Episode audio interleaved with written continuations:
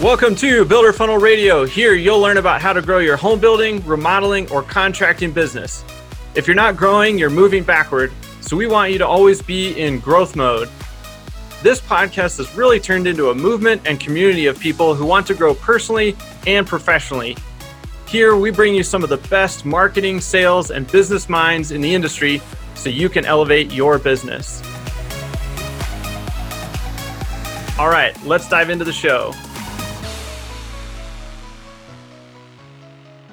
For websites, design is only half the equation. It's important to understand what the real goal of your website is before you jump in to redesign it. Hey, if you don't know me, I'm Spencer Powell. I'm the CEO over at Builder Funnel, and our marketing agency helps remodeling companies and custom home builders build sustainable, repeatable marketing systems that have generated well over $150 million in remodeling and custom home projects. This podcast, Builder Funnel Radio, is where we share what's worked for us and for our clients in hopes that it will help you grow your business as well. As always, we do appreciate if you hit subscribe or pass this along to a peer or a colleague if it helped you out or added some value to, to your world. That being said, we are going to dive into website design. And here at Builder Funnel, we have taken a hard look at websites over the years. Just a little bit of backstory. When I first started this agency, we did not do websites and we did not have a web designer. We often would just take over websites as they existed, basically, just take over the existing design every once in a while a client would want to redo their website and so we might pull in a partner to help with the design we went through a few different iterations we we did some design in house for a brief stint we had somebody that had a little bit of design skill so we tested that a few times but really i would say over the last you know decade plus we have mostly not been in the web design business. We are in the web marketing business. We aim to generate leads and revenue.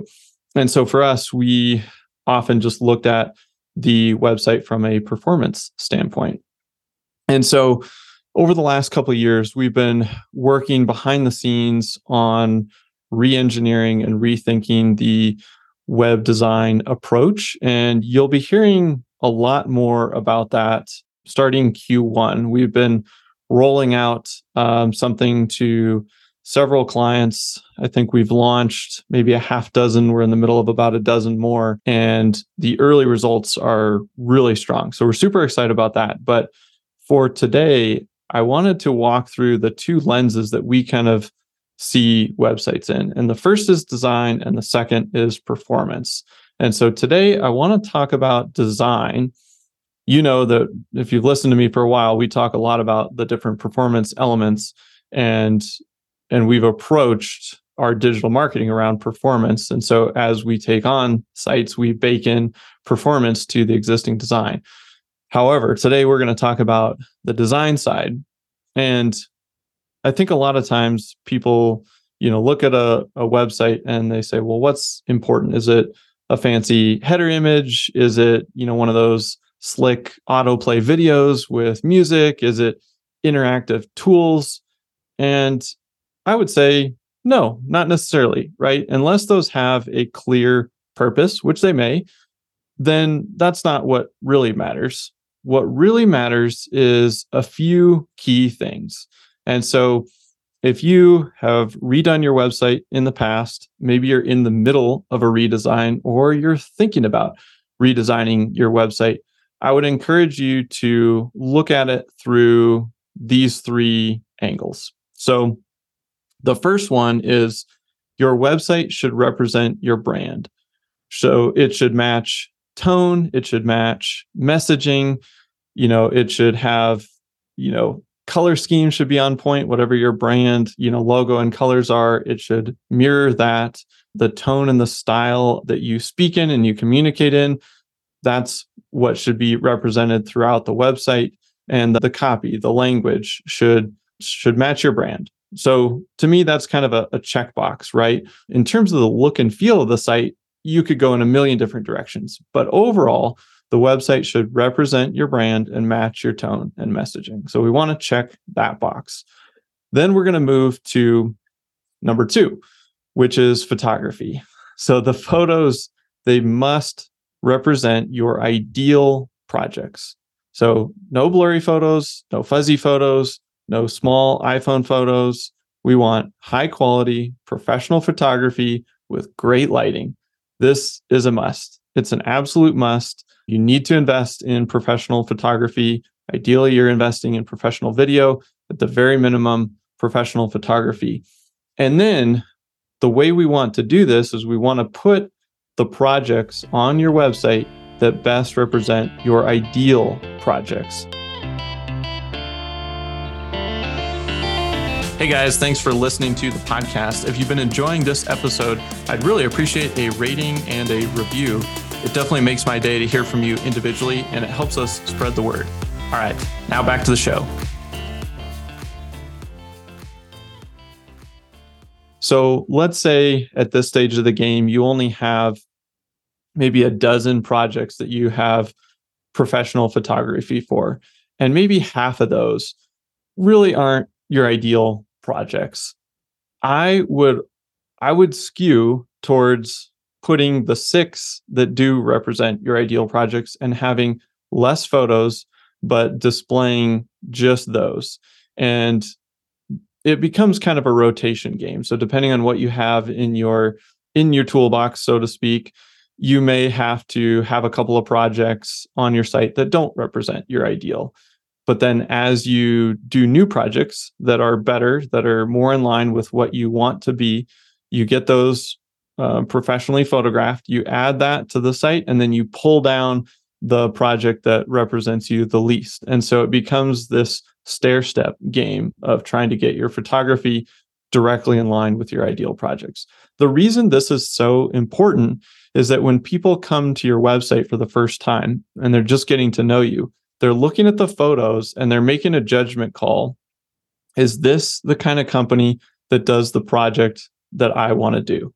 And so if they see similar projects to what they want to do, it gives them uh, a level of comfort and a level of trust that, hey, this is a company that could accomplish what I'm trying to do in my home.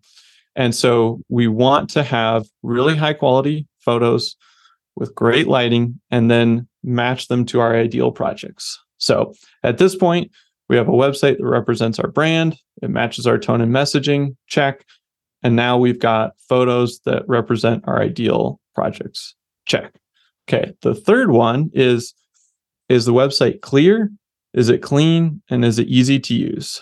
So, can somebody land on the homepage and quickly navigate to a space that they're looking for? Can they get to the gallery super easily? Are there services pages clearly outlining we do kitchens, we do baths, we do additions? Is there a process page? Is there a, an about and a team section so they can learn more about the company? Are there FAQs? Is there a place where they can identify your service area and where you work? We want to make sure the website has helpful educational content so that somebody that is visiting can find all the information they're looking for and you can earn their trust through that education. And so oftentimes websites are missing lots of this information. They don't have a complete navigation built out with clear service offerings, clear, you know, projects, clear service area, and then educational material on team process, about FAQs, those types of things. And so step one is is having all that and then step two is making sure that it's not cluttered that it's not difficult to find those things that it's very clear and clean and easy to use. So if your website accomplishes all three of these things we've got a website that matches our brand and represents our brand it matches tone and messaging we have photos that are high quality and match our ideal projects and our website is content rich, full of information that matters to our prospects, and it's clear and clean and easy to use. Beyond that, we could argue that design is subjective. So, color schemes, the overall, you know, look and feel, all of those types of fancy, you know, widgets and add-ons and all of those types of things.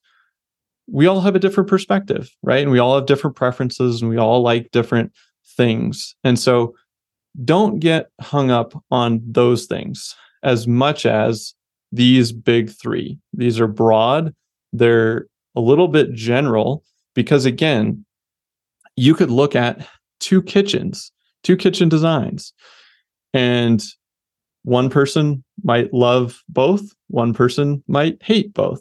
They might each like a different one.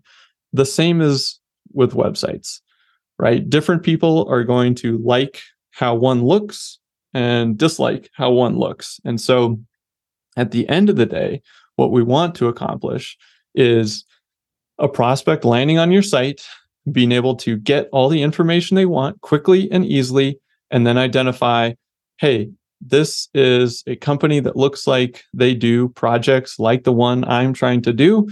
And they look like a reputable company, and there's lots of great information. It's easy to find it and then it's easy to contact them. And beyond that, everything else I would argue is primarily subjective. And so getting out of the weeds can help us in this process. It can help us get to a better end result, which at the end of the day is on the performance side. And so to me, design is let's hit some check boxes here so that we can move into that performance bucket as fast as possible and worry about how are we getting people to the website. And so once they get to the website, is the site set up so that we can convert them and capture them and draw in the ideal types of leads, not just more leads, but the ideal types of leads. So as you're thinking about your web design, take a look through those three lenses and see if it checks those boxes. And if not, that may give you an indication of some changes that you want to make to your website. And if it does, great, then you're probably in a spot where you can focus almost all of your time and energy on performance, which is how do I get more people to my site and how do I get my site to convert as many of those people as possible into leads. If you need help with this stuff, you can always flag us down over at builderfunnel.com. But if not, hopefully this helps in your quest to improve the performance of your website. We'll see you next time here on Builder Funnel Radio. Thanks again for listening, everybody. And as a quick reminder, text radio to 33777 for some free goodies as a thank you for listening to the show.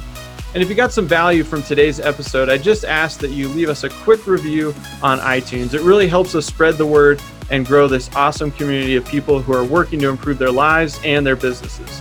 Thanks again, and we'll see you next time on Builder Funnel Radio.